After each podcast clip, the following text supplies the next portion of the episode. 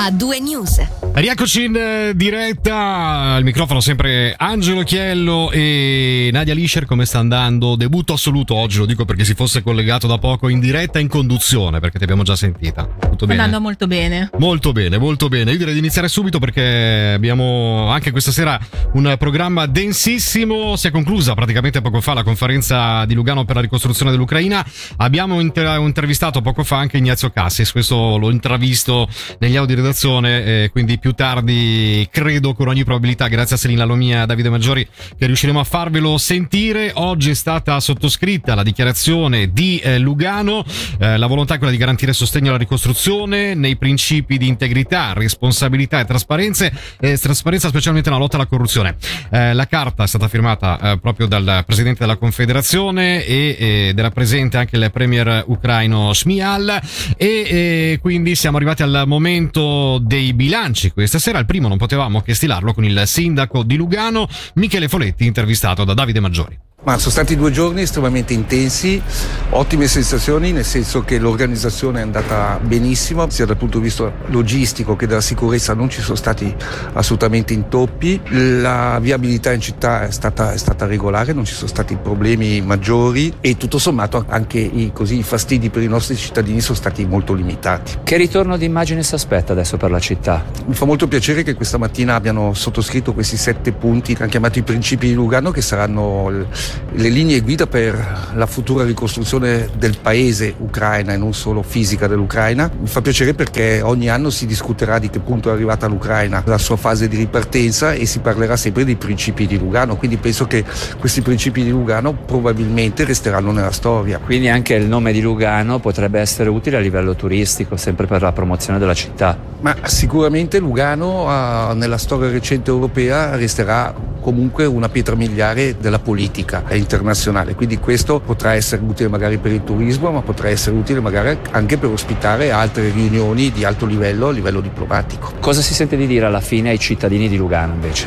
Che il loro sacrificio che hanno fatto in questi giorni sicuramente ha contribuito a dare speranza a un popolo che oggi è in guerra. Questo era il sindaco di Lugano. Fra poco, tra l'altro, ci collegheremo nuovamente con Lugano, però adesso è arrivato il momento di cambiare tema, sempre a livello di informazione cronaca che giunge dalla Svizzera italiana. Quasi il 49% dei giovani dopo la scuola media vuole intraprendere un percorso professionale, mentre il 44% vorrebbe proseguire gli studi. Il rimanente 7% opta invece per soluzioni come il pretirocinio in una scuola specializzata, è quanto emerge da un sondaggio che ha coinvolto 3.000 allievi di quarta media. Il Dipartimento dell'Educazione, della Cultura e dello Sport infatti ha presentato oggi progetti, anche le prospettive dei giovani dopo la scuola media. Nelle scelte si nota una differenza di genere che vede le ragazze orientarsi per lo più verso la scuola media superiore rispetto all'apprendistato. Sentiamo quanto detto dalla direttrice dell'Ufficio dell'Orientamento Scolastico e Professionale Rita Beltrami durante la conferenza. Nelle ragazze troviamo medio superiore il 49,7% contro il 19,3% che sceglie un posto d'apprendistato, per cui abbiamo quasi 30 punti di differenza.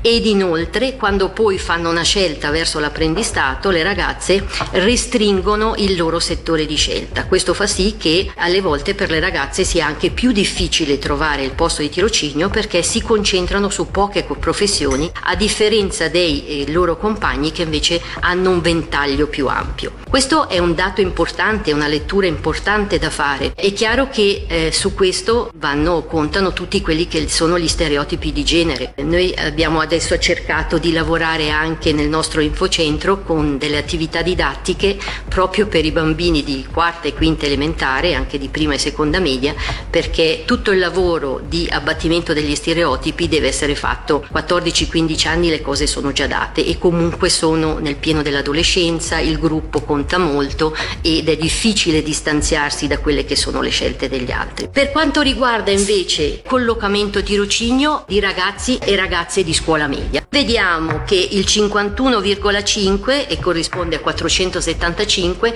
sono gli allievi che già hanno trovato un posto di tirocinio. Questo è un dato interessante perché negli anni quello che abbiamo visto è che cominciando prima la campagna di collocamento, lavorando di più nelle scuole scuole medie, dalla prima alla quarta media sull'educazione alle scelte, dalla terza in avanti sull'aspetto dell'orientamento, si cominciano a vedere dei frutti, per cui i giovani e le loro famiglie si attivano prima. E poi abbiamo eh, 322 giovani che stanno ancora cercando un posto di tirocinio.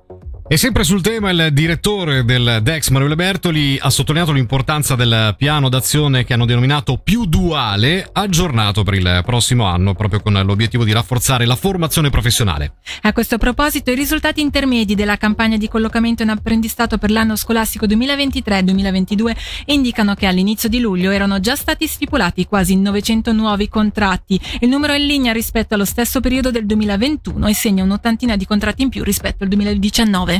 E rimaniamo in tema di istruzione, sempre qui nella Svizzera italiana, in Ticino. Il sindacato VPOD è riuscito nella raccolta firme per l'iniziativa popolare che chiede l'abolizione dei livelli A e B alle scuole medie. Le 8.000 firme raccolte sono state consegnate oggi a Bellinzona. L'obiettivo tuttavia non è di imporre una soluzione a livello cantonale, ma eliminare il sistema attuale chiedendo al cantone di elaborare un piano più adatto. E ora passiamo a Caritas eh, Ticino che ha voluto mettere in allerta sui falsi volontari che raccolgono fondi per associazioni e organizzazioni. C'è stata segnalata, si legge in una nota, la presenza di persone che spacciano come volontari di, che si spacciano come volontari di Caritas Ticino, chiedendo offerte di denaro in favore dell'Ucraina. La segnalazione, come ci spiega Dante Balbo, riguarda al momento una sola persona che sarebbe andata a bussare di porta in porta a Bellinzona. Sentiamo quindi il responsabile del servizio sociale e volontariato di Caritas Ticino. Ma in realtà solo uno, eh, questa mattina una persona si è insospettita perché gli erano stati chiesti dei soldi per una raccolta in favore degli ucraini che sono venuti qui come profughi e eh, ci ha chiesto se noi facevamo questo tipo di raccolta, abbiamo detto di no. Come si può distinguere un vostro volontario? Un nostro volontario non va mai in giro per le case di sicuro a raccogliere soldi, di solito è impiegato nei nostri spazi, nei nostri cati shop oppure in attività fatte con noi a diverso titolo, ecco, ma non, non sicuramente andando in giro. Per eventuali segnalazioni a chi ci si può rivolgere? Potete chiamare Caritas Ticino a qualsiasi nostro numero, evidentemente non facciamo raccolte, non facciamo collette, accettiamo ovviamente le offerte se uno ne vuole fare, non è che neghiamo questa possibilità alle persone, ma non siamo noi a chiederle perché fondamentalmente siamo un'impresa sociale, guadagniamo dei proventi di quello che noi vendiamo, di quello che noi produciamo, per esempio nella nostra azienda agricola, eccetera, per cui di fatto, come dire, non raccogliamo fondi ecco, per le nostre attività. Torneremo a parlare della cronaca regionale nella seconda ora di A2 News, mentre tra poco ci collegheremo con Lugano con il comandante della polizia Matteo Cocchi. A2 News.